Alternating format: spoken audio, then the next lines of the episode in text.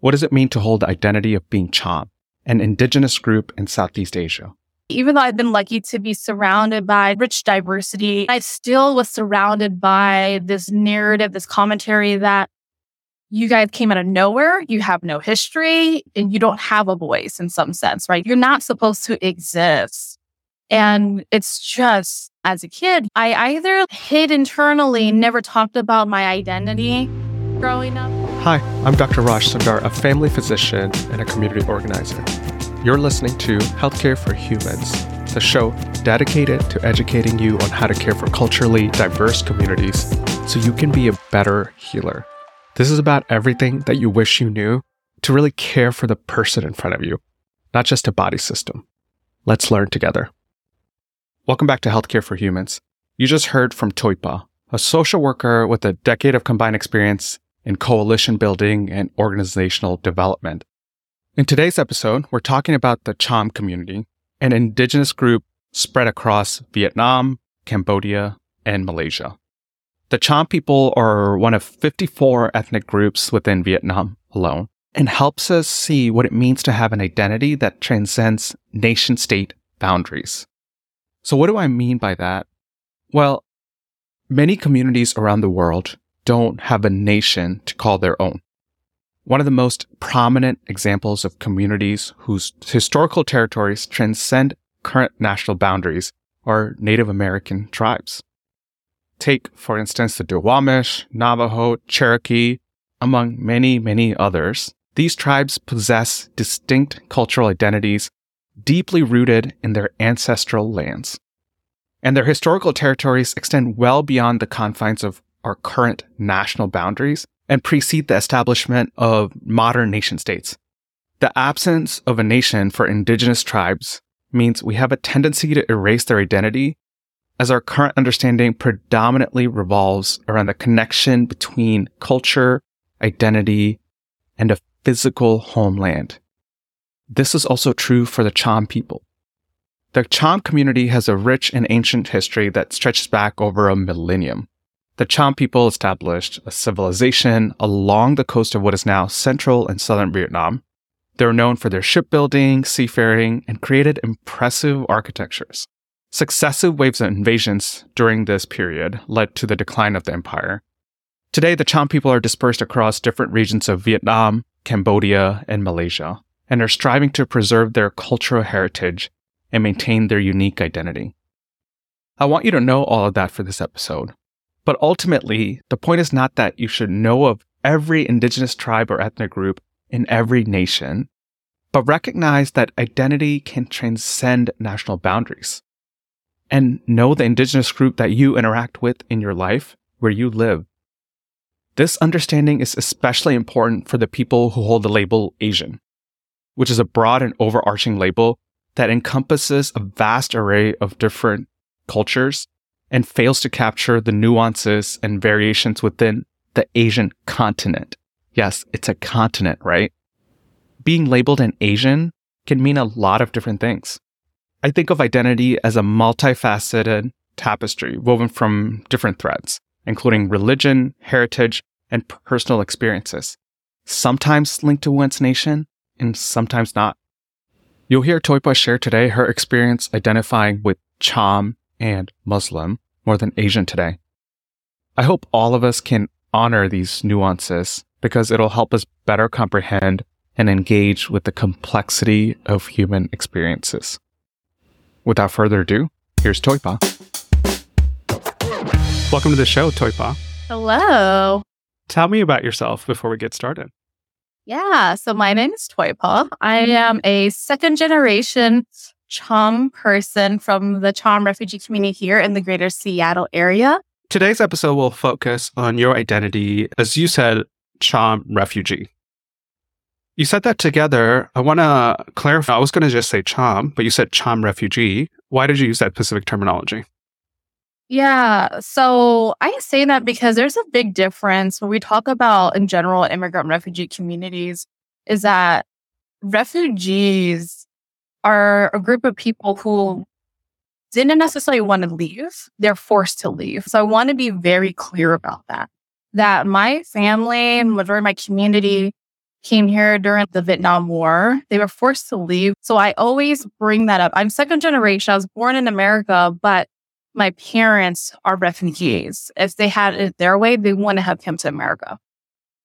My family, my community are refugees due to the Vietnam War. And during that time as well, there was a lot going on with the Khmer Rouge. So my community was escaping the Vietnam War as well as the Khmer Rouge at the same time. So they were fleeing literally for their lives and not knowing what was going to happen.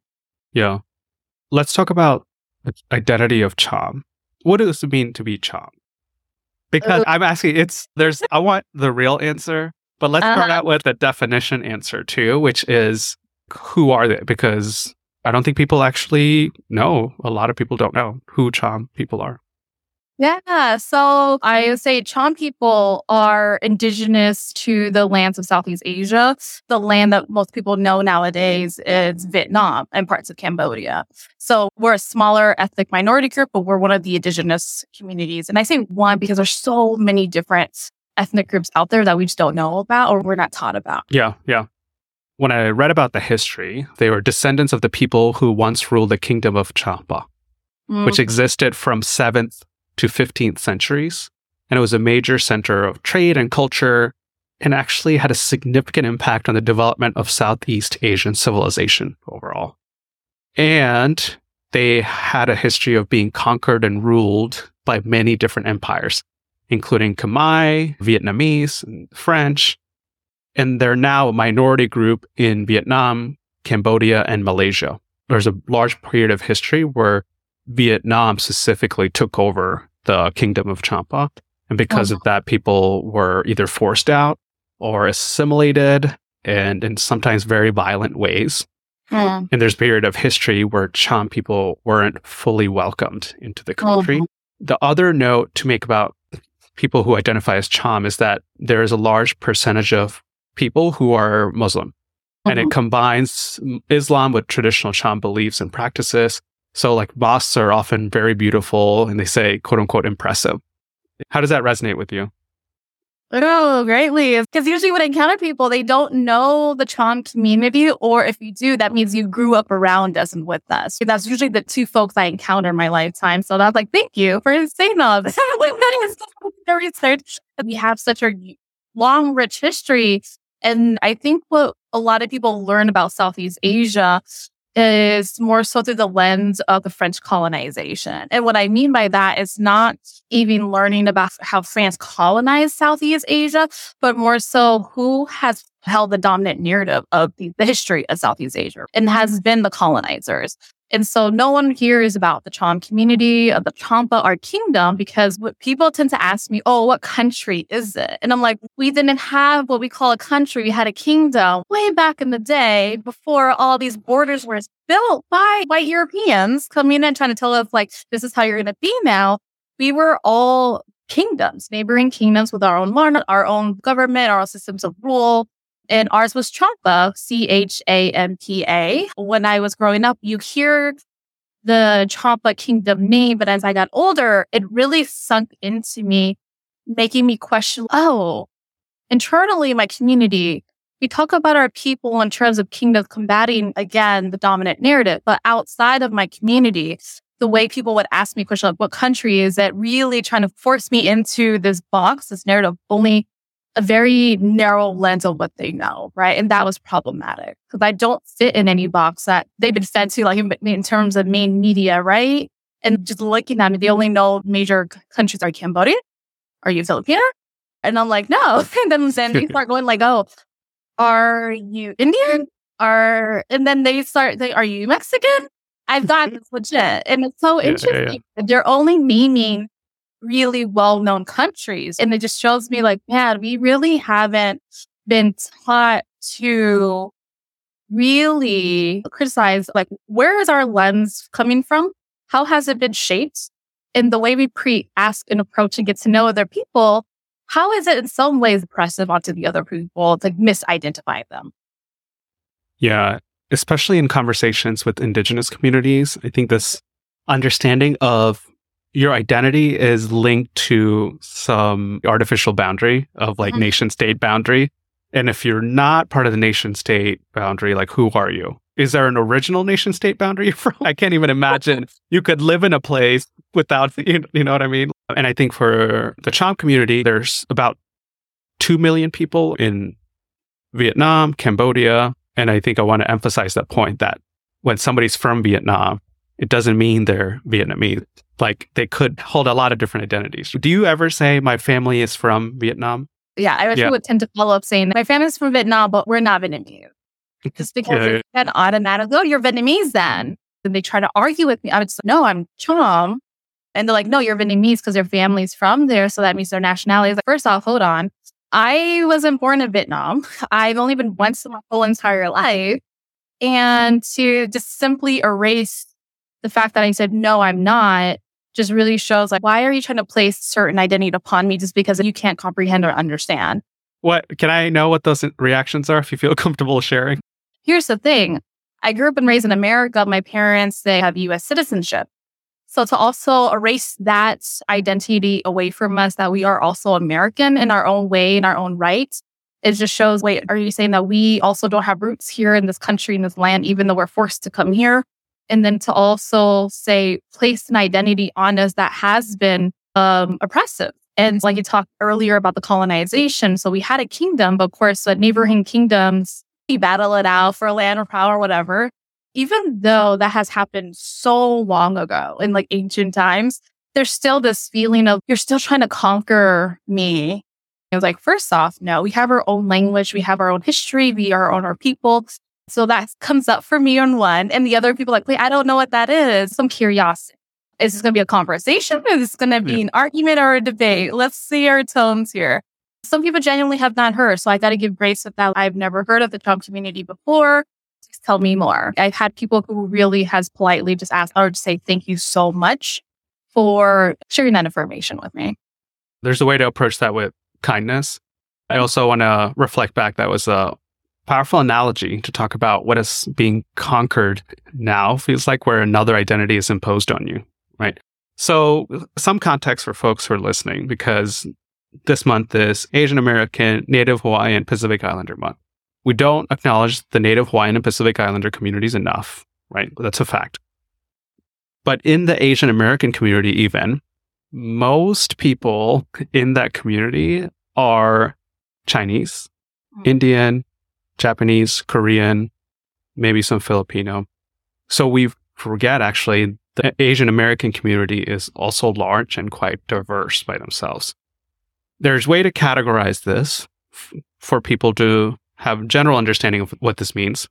East Asians are Chinese, Japanese, Korean, you can say Taiwanese. South Asian is India, Bangladesh, Pakistani. Southeast is Burmese, Cambodia, Filipino, Malaysia, Vietnamese. But there's different countries, which is obvious. But today we're really focusing on even within a country, there's a lot of diversity that's important for people to know so you're not imposing that country's identity onto indigenous population or smaller populations who live there. So, Toipa, that was a brief rant, but reflecting back on your personal experience growing up as somebody who holds a Cham identity, how did it feel being a, like a minority within the Asian community in many ways, right? It's interesting because growing up, I have been really lucky enough and blessed to have been surrounded by such diversity that really also showcase some of my culture. I grew up with the East African community who are also, you mentioned like Somali patients who are Muslims. So it's interesting because I would tell people I didn't consider myself Asian until college. And the reason why, because you mentioned it, being a minority within a minority, right? Being an ethnic minority within another minority group, but also intersect that with my religion, being belonging to a Muslim community, practice Islam. And it's just there wasn't anyone else that looked like me around me that was both Asian and Muslim at the same time. But I would connect more so with my East African peers, my Somali peers, and or even other cultural elements because a lot of my Asian friends were third generation While again, my other peers were Ethiopian or Somali, right? They were second generation or also from the refugee community. So we connected more culturally. So it was a really interesting identity developed for myself. I felt, to be honest, really removed from the Asian community. We went through different things in our homes as well as acceptable. I come from a very traditional household. There's like very traditional patriarchy gender roles. But this was like certain things where I wasn't allowed to mix with the opposite gender. Well, my other friends, to have friends who are guys. But then for me, I had to navigate differently. And my other peers who are Somali, that we get it. Like we get it. Like we don't have to say it. And also what contributed to me not identifying as Asian growing up is that I kept hearing the narrative that from other Asians, particularly, I will say this from the Vietnamese community, we would hear people say we came out of nowhere to their land.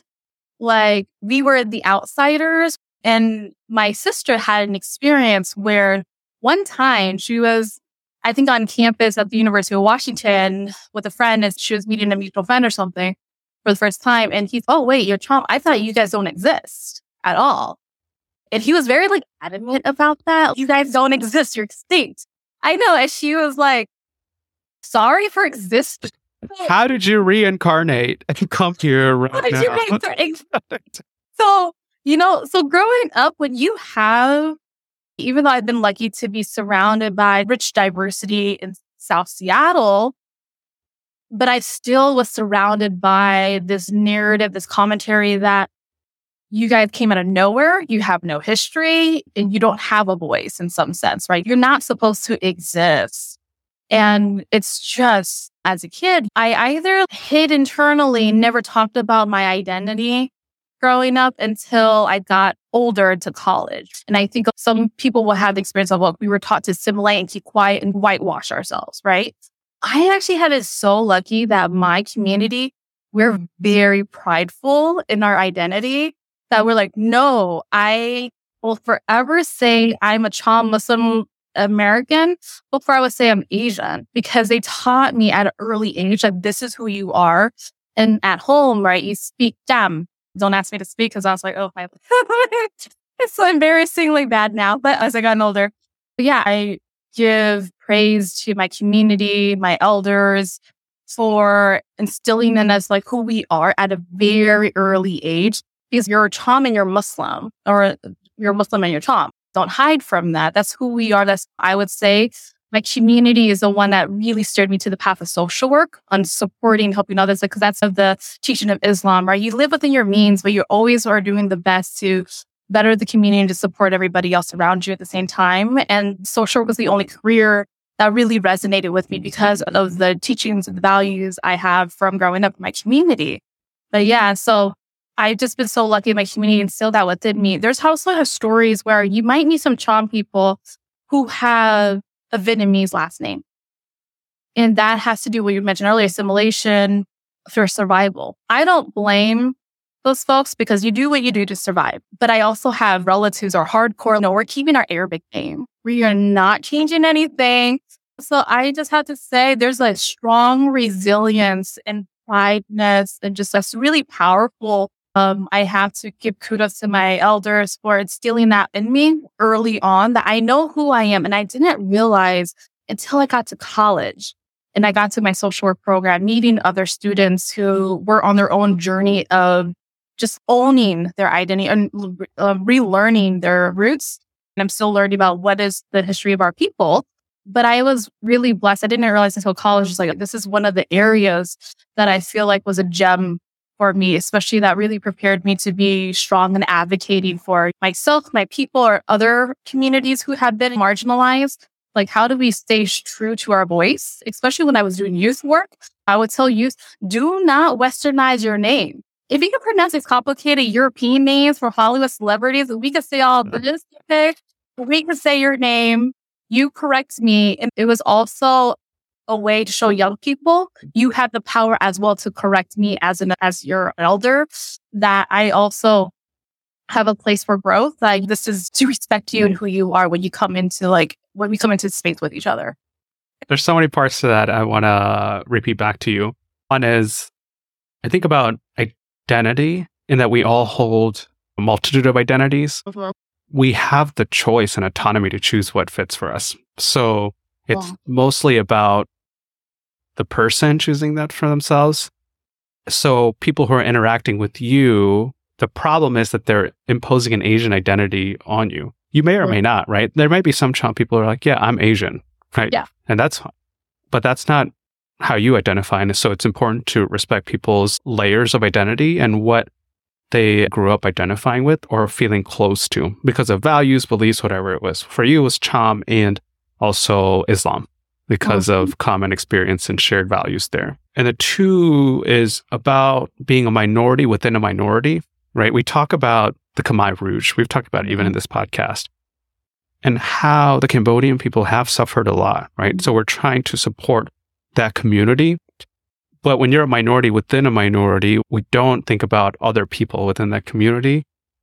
Oh, completely. There's a reason why, even though, like, obviously, like the US now versus 50 years ago looks completely different. And you hit it earlier, like, my intersecting identities really created a, a lens of how I view and approach the world. What I mean by that is, I can't only see my work or who I'm interacting with only the lens as a Cham person or an Asian person, as a woman, as a daughter, or second generation, or whatever. I can't because there's so many other layered identities connected to it. And I forgot to also mention spiritual identity. In terms of, yeah, the Asian community, the, the dominant narrative is that most Asians are not Muslim, even though the largest Islamic country is an Asian country. So I, yeah, because when we talk about social justice work. And it's been interesting in some spaces are people who are now just coming into realizing how oppressive systems are, right? That we always tend to view things from we're always the victim lens. And for some folks of color, and I'm just like, hold on, stop. Yes, there's a whole long history of colonization from white communities on communities of color. But have we also looked at other communities of color to have their history of colonization, oppression, and violence. Let's look deeper. There has been. Are we also acknowledging that not only have we been hurt, but could we cause the same amount of damage and hurt onto other communities? Some friends of mine weren't ready to have that conversation. And then some years later, I just realized my ancestors are the oppressors. So it's really interesting that we don't talk enough about what is the complex history there in relations to one another. We've been almost named as completely non-existent. We're invisible. We have communities who have tried to literally wipe us out in any written document. So we're just not there at all. But we don't have enough of those conversations. And where do we talk deeper in terms of those systems of power? Where is that contract coming from? How harmful it is it, right? Yeah, I think it's an important lens because now we're both all lumped into white and BIPOC. I know. hey, I'm BIPOC too. Like, yeah, yeah. you give me a- I didn't do anything. No, I'm just kidding. let's let's talk briefly, or as much as you want, about the richness of Cham tradition. I want to talk about what memories you have, what you still think of as quote unquote home, like that feeling of these are uh-huh. my Yeah. people staying, right? Yeah, it's a mix. And the thing with culture is interesting that it changes over time and generation, especially now we're in America. Cham folks here versus Cham folks in Vietnam or the way my parents were raised, completely different. And it's going to probably change in the next generation after me. I think the biggest thing when you talk about the Cham community, or for me, is just the gatherings. I think most folks will say that, right? For what weddings, for example, I always tell people this that it's a very communal thing. Weddings are embedded in my memory because you would have the grandmas who were the head chef, meaning they're the ones who dictate the menu on how certain things will get cooked. They are the lead in command for this wedding, for the food. Now, the people who help cook the food are all the aunties and the uncles, whoever is around, not just family, blood relatives, but anyone in the community. And we have this, I would say this like beef, like a thick stew. Back in the day, before we had pre-shredded coconut, like you would shred the actual coconut by hand on this like wooden, still with the metal like ring on the end to scrape the coconut you round it overnight with a big pot. Like legit, it's like huge because you're feeding the masses, you're feeding the whole entire community. But what's like wonderful about it, everyone pitches in, just drop by the wedding house and pitches where they can. And when we redo for like bridal nights, the desserts, you would hit up certain people in the community who are known for certain types of desserts and dishes and they come together and cook. Everyone has a role and the men are cooking all night long. I don't know how late they might get like a two hour nap in if they're lucky or something. And like the younger kids, I did the sweep. Like I, I knew how to cut certain things a certain way. And I was able to pass that knowledge on to the next generation. So I would say food is number one. And I think also the way we dress. So again, I mentioned with Muslim, there's a different way we would change our outfits. And our traditional outfits are very colorful.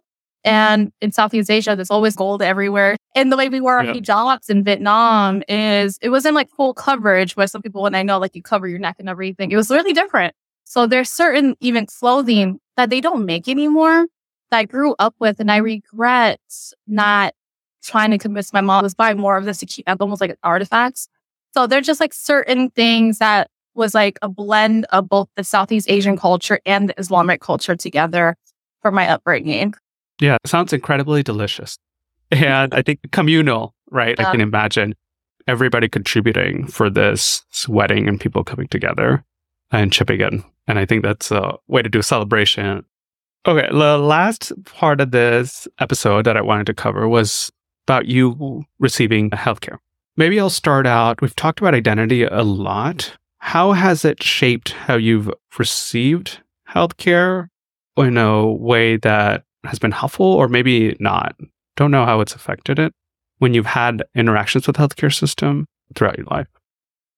Yeah. So bless my mom. I don't know how she did it as a refugee woman who barely spoke English. She navigated the healthcare system somehow with a family, making sure that we were at all our doctors and dentist appointments. I don't know how she did it. And also navigating social services and making sure that it was paid too.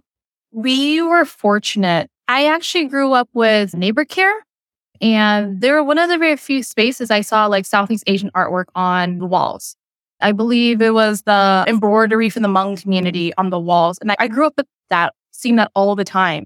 Until I got older, I was like, oh, I recognize this artwork because I seen it in my healthcare clinic as a child. And the fact that I was very Southeast Asian, I could see the details of it. I was like, I was being seen by the healthcare clinic in that way. And this particular healthcare clinic, there were a couple of folks who I believe were able to provide in person translation for my mom, but most of the time not. I had to push her like, hey, was there an interpreter? Do you understand what's going on here? Can you explain it to me? If not, then who can? Well, there's still a push and struggle for it. And I think because for me, like I mentioned earlier, being so blessed to have been raised in a community who valued on holding your identity at the center to not let other narrative and dominant culture influence that. You know, to always have a translator for us. You know that we're Muslim because they have Muslims on staff as their medical assistants. And my aunt was one. And I would recognize one of the providers who's down and stuff. Or we would just recognize the same Vietnamese or Khmer translator who's been there for like over 20 years or something. right? Because they know the community needs them. That was like the, it's like they're the life support. They're the bridge between the systems. And that shows you if they leave, oh man, I don't know what would happen. It's really hard. And again, I'm very privileged where I can navigate some of those things because I speak English and I know what are my rights. And I'm very the opposite. Uh, I would say the older generation who was also taught to stay quiet, don't cause trouble because you don't get kicked out of this country because we don't have citizenship yet because we're refugees. So my grandpa was alive. He had a doctor's appointment. I specifically wrote for an interpreter and when I showed up with my grandparents to the doctor's appointment, they were like, oh, get rid of the interpreter. And I'm like, I don't speak Vietnamese. Like, grandparents speak Vietnamese. I could barely speak Cham.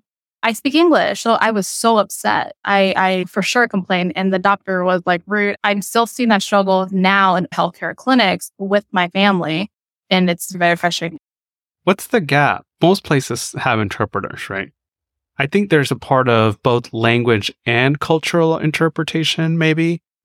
I guess like some clinics do it well, others don't. We all know that if you've interacted with those clinics. But where's the gap? Because it took a while for people to acknowledge interpreters are important, right? I don't know how that was ever possible, but I think people acknowledge that. So mostly I see access either through in person or some industrialized solution with video cams uh, connecting to a bigger uh, interpreter service. But you're right. I personally have seen patients leave some of my visits, and I'm like, I don't know if they fully understood what I was trying to communicate, either because there's one type of interpretation where they are being culturally responsive, get the message across from what I'm saying. There's another where they cut out a lot of things that I'm saying. They self filter because they're like, oh, they won't get it anyway. I'm not going to say it. So I, as a provider, sometimes am in that place of I don't know what to do next. And how do I best support either systems or this individual interaction? So, for example, when your mom, let's say I talk about diabetes and hypertension for 20 minutes, after that visit, I can be like, yeah, like I think we both understood each other. And how do I make sure to get to that point? Oh, that's a good one. I, I, appreciate you breaking it down. What is the gap? Especially we know interpretation is needed, but it's more than just that, right? Is how does your patient in front of you grasp what health means to them? I think in terms of healthcare in the US, we have such a Western lens on it. We treat the symptoms, but we don't really truly treat the wholeness of the person. And now we're seeing just such connection between the mind and the, the physical and the emotional, all of it together. And I would say, here's the thing. I come from a refugee community. And if you can't see the threat, it's not a threat, right? And you can't see the ailments within your body. I'm fine. I can still physically get up. So I'm completely fine. Fine. What does health mean to them? I think that's the thing that's in terms of the cultural gap. Like, how do you understand your patient coming in and how do you communicate in some phrases or use certain words that's going to resonate with them? Talking about diabetes, yes, you could take your medicine. They know to take pills at a certain time because that's mm-hmm. doctor's orders. They have it. My mom has it. But my mom still doesn't grasp the fact that we should use less sodium in your food, even though fish sauce is in everything in Southeast Asian food. Maybe there is a bigger conversation again with interpreters, understand the importance of like how to translate certain things across. And there's also for interpreters or the patients to the medical staff, you're going to give me scientific stuff I'm not going to remember. But if you're going to tell me that I need to cut out fish sauce out of my diet, I'm going to remember that. And I need to know yeah. why. It has to be a really good reason why. I need to cut it out. And how do we talk about health in a different way versus from the science? I think once you get to know the community the patient comes from, like their culture and everything like that, then you might have a better way of, okay, how do I approach the topic on this and this? to make sure they leave here understanding why I recommended this or something like, yeah, because a lot of time they don't know. They're just like, oh, we just do it because we're told. That's it. And here's another thing too. When I said that something triggered within me was that we're not taught to critically analyze and analyze anything. And I think for some patients, for folks from certain immigrant refugee communities, they're not taught to question anything back. They're just taught to, okay, as is, be fed as is. And my parents' generation were taught that. I, on the hand, other hand, was like, wait, I need to know more information. So here's another thing too. This is where I experienced so there's a language barrier, not only that I don't speak Jama as well, but the language barrier that I encounter with my, my elders. We have a different way of speaking. I'm very direct and blunt. They have more of a roundabout way of talking my uncle described describe like we have a more flowery language when you approach to explaining things. I was like, that's a good point. I have a very direct, blunt way that comes off as really harsh. I can't speak the language, my native tongue anymore as much, but it's the way I approach my conversation with some of my elders that really puts a gap between us. So mm-hmm. maybe that's something also we need to go beyond like direct language, but how are we presenting information? How is our tone of voice? and how are they interpreting what we're saying, the way we're presenting information. Yeah, all excellent points. And I think you talked about it very eloquently. But my question then is okay, so let's go back to the situation that I was talking about where I want to have a little more confidence in what's been communicated. I think there's a gap in uh, how clinicians communicate, right? Let's go back to hypertension, this medical diagnosis that is supposed to be defined as high blood pressure. And then you're like, what is blood pressure? Because when you talk about blood, people think of different things. So you need like probably a good analogy or metaphor. It would be nice if the clinician was using plainer language and could have a, a conversation with the interpreter because I think this is a Western paradigm where they're not supposed to be in the room. right? They're just here as a third party interpreting, but it'd be interesting to use them as a cultural navigator at the same time, right? Yeah, yeah, there's this concept of high blood pressure, which is your blood vessels are have high pressure and they're going to lead to stroke and heart attacks. Can you help me? What are some analogies that could help interpreter? And they'd be mm-hmm. like, hey, like, what about this? There's, I don't know. I don't know if that captures it. Why don't we use the second one? Okay. Say that to the patient. Okay. Did they get it? Because uh, actually, sometimes I can see the patient when they get it and they don't get it. Yeah, yeah. There's almost a, like a realization that goes over their whole body. Oh, like I get it. Like why that would make sense. So achieving that reaction is almost like an outcome that I'm seeking. I do yeah. feel like I haven't thought about it enough, but just the current way we're doing it sometimes misses that because this is a common occurrence, not just the parents. Like a lot of times I have visits with patients that have had a diagnosis for five years. They just say, I take the medication because the doctor told me to and I'm taking it, so it must be fine. Because you told me to take it and I take it. like, not you're taking like, it. You're right. I'm glad you're taking it. Like, it's a little more complicated. And the second part that stuck with me is that it's one thing to say, you have high blood pressure. We need to decrease the salt. It's another thing to say, you do have high blood pressure. We somehow communicate that. And what could be helpful is cutting down the fish sauce. And they're like, oh, yeah, I eat a lot of fish sauce you really want me to do that? I'm like, yeah, like a little bit. It has a lot of sodium. I don't need you to give it up. It's clearly an important part of your food. I gotta say that too, because sometimes people leave up saying, the doctor told me to not eat fish sauce. Who is this guy? Like, how am I to eat any of my food? so it's like being specific enough to incorporate people's whole identity of what's important to them and also not asking them to give it up, right? As you're saying, the whole health, there's probably a conversation we can have that, but how do you do that effectively? You know what? I think the fact that the only times I hear providers approaching this, like really authentically wanting to make sure they're supporting serving their patients from this lens, are most of them are doctors of color from the community. And you always ask these questions how can we better approach talking to our patients who are especially from different cultures than our own? I think it's smart and responsible to have that relationship with interpreters. Hey, your role is really important. I understand that you're not supposed to stray off the narrative, but is there an agreed upon we could talk about metaphors? Please navigate me. I'm really trusting you. You're right. There's a power dynamic with the doctor and the patient, but also with the interpreter. Cause some of some folks might be like, you're the doctor. You tell me what to do and I can't go against the rules. No, go back and break the rules because who set the rules? The people who set the rules are folks who don't look like us, who don't understand our struggles. And so again, let's push back. And I think your approach of just let me talk to the interpreter. We use these metaphors. We'll, we'll have the interpreter have buy-in into this conversation of the patient's health. I think it's going back the patient's health.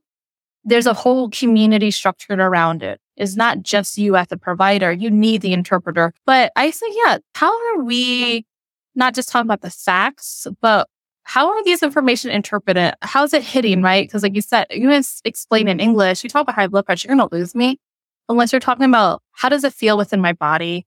What's causing it and what's long term and how does it connect to my values? And I would say this also, just because I'm a woman of color, we never center ourselves. We're taught to center our families and everyone around us. We're taught to take care of everybody, right? We don't hear enough about, you know what, your family is important. I hear that but your family can't be there without you. So you need to take care of yourself. For my mom would be if anything happens to her, oh my gosh, I wouldn't not know but what happened to my family. She takes care of so many people that ricochets out. If she was to fall sick and then if she can't watch these young kids, their parents can't go to work, pay the bills. She can't watch my grandma, check in with my uncles, make sure they meet their appointments and they get their medication, things like that. It ricochets out. How are we talking about healthcare? Not just only the individual in terms of physical element of what they're feeling and talk about holistically. I talk about holistically outside of their bodies and how it ricochets the people around them. I come from a community where, and this also stems in the teaching of Islam that it's not about the individual. We're part of a larger system. And I think that's beautiful because my role is really crucial to this other person or to someone I never met before. And how do you talk about healthcare in that way? It might shift your paradigm to something like, oh, okay, this might be the solutions we've been looking for. I think the birthplace of Western medicine, which has spread throughout the world, is this individualistic nature, right? Yeah. We can unpack that history, but it is that based on one on one visits and I'm treating this individual. So that relationality and interconnectedness is almost never there. I mean, it's acknowledged, but that's not the core of it, right? I'm taking care of you and your family and community through this interaction. That's so much more powerful if you actually approach it through that lens, but nobody's trained that way. And our systems really are designed to be that way. And then two of what you said of there's component of acknowledging and honoring the culture and beliefs and values that a community holds of hey as an asian woman you've centered everybody around you your whole life. Maybe not but the expectation has been there in different forms. I want you to be healthy because it'll help you take care of others better. There's like honoring that expectation but challenging it at the same time. But like it's also important for you to be well. And i as your doctor want you to be well healthy and happy. And i don't know if other people say that to you but i do and you have to do that respectfully, right? Because I think in the Native Hawaiian episode that we did with Dr. Miley Taoli, this came out pretty explicitly where I said something about how we talk about living longer all the time. And she was like, that's not really going to resonate with a lot of people because we're already suffering in so much. And just saying, like, you're going to live a lot longer, they could be, oh, like, that's not a great selling point. But if you say, hey, I want you to live longer to pass on your wisdom to the next generation, and that is something really meaningful. So navigating this honoring and challenging when appropriate, I think. But yeah, that's a good point. Is like we're approaching health in a way we come in with our own assumptions of what we might think a patient might hear that's valuable, like you said, a long life. No, we need to put healthy and happy. That's more valuable.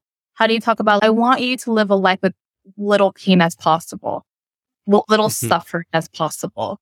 How does it feel to not have your ankles hurt all the time when you're walking, when you're having to stand on your for your job or your caretaking? How do you feel to not pull your back? And some of them may have never know what that might feel like. And they probably have never been asked that before.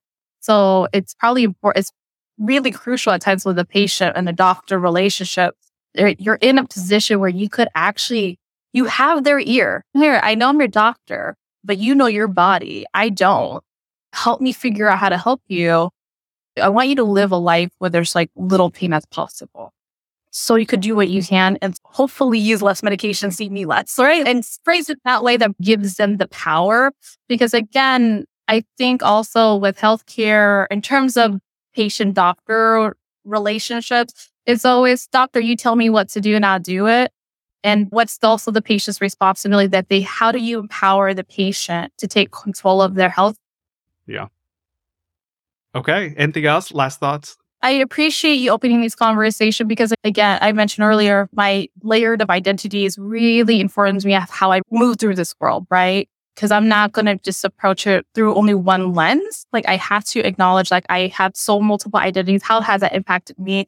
How does others people see me? And then how does that inform how to approach it? How do we build that trust? And within this month of May, of how do we talk about inclusivity of communities who are never part of the conversation or who are immediately out of the conversation, right? And I appreciate a provider like you is actually taking time to hear stories. How do I take this in with patients? You might not have a Cham patient, but you might have someone who has similar identities as the Cham community. Or, and I also want to note something too, that with each generation, there's mixings of communities, culture changes. So how are you also acknowledging that there's crossover with communities? We talk about there's such diversity in the diaspora of the Asian community, the mixing of the Native community, the indigenous community, the Chinese community, and the Filipino community. We don't talk about that enough. And how about those folks who hold those identity? Are they also being seen when they're going to certain social services? Because we understand there's been so much mixing because communities do not stay the same. Culture changes. It will always happen. But how, as we are we're in the role of providing ser- services to people, are recognizing that and making sure we're holding ourselves accountable to be very adaptable to that change. Yeah. Well said. Thank you, Tagoipah, for joining Thank us. Yeah, thank you for having me. Thanks again, everyone, for joining me on another episode of Healthcare for Humans. If you like this episode, as always, my ask to you is please share it with one other person so they can also hear it. I'll see you next time. This podcast is intended for educational and entertainment purposes only. Views and opinions expressed in this podcast do not represent any of the participants' past, current, or future employers unless explicitly expressed as so. Always seek advice of your physician or other qualified healthcare provider with regards to your own personal questions about what medical conditions you may be experiencing. This Healthcare for Humans project is based on Duwamish land and makes a regular commitment to real rent Duwamish.